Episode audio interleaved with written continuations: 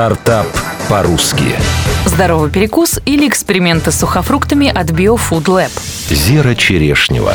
Два года назад российский Forbes назвал лучшим стартап-проектом года компанию BioFood Lab. Их продукт «Батончики Байт» сейчас можно встретить во всех гастрономических магазинах, центрах здорового питания и фитнес-клубах. Автор проекта Елена Шифрина, в прошлом модель, экономист и банковский работник, решила сделать здоровое питание более доступным. Начала с малого, предложила альтернативу вредным перекусам. Никакого сахара, муки и консервантов. Только яблоки, орехи, инжир, финики, банан, кокос и клюква. Сегодня уже ставшие знаменитыми снеки продаются и за рубежом – в Канаде, Латвии, Нигерии и Гане. И это только начало сложного пути проникновения российского продукта на иностранный рынок. Глобальная цель проекта – стать крупнейшей в России корпорацией по производству натуральных продуктов, рассказала «Коммерсант ФМ» создатель компании Елена Шифрина. Мы хотим быть тем брендом на российском рынке, которому покупатели могут доверять закрытыми глазами. Люди будут знать, что даже не обязательно читать состав, когда они выбирают наш продукт. Секрет успеха.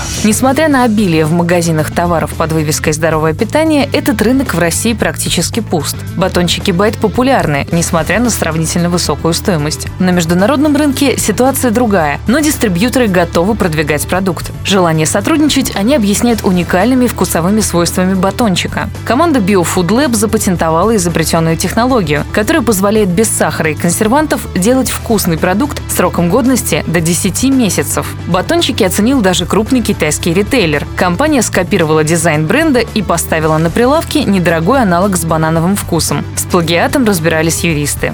Цифры.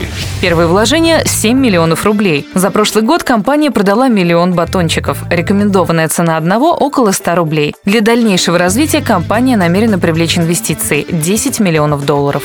Стартап по-русски.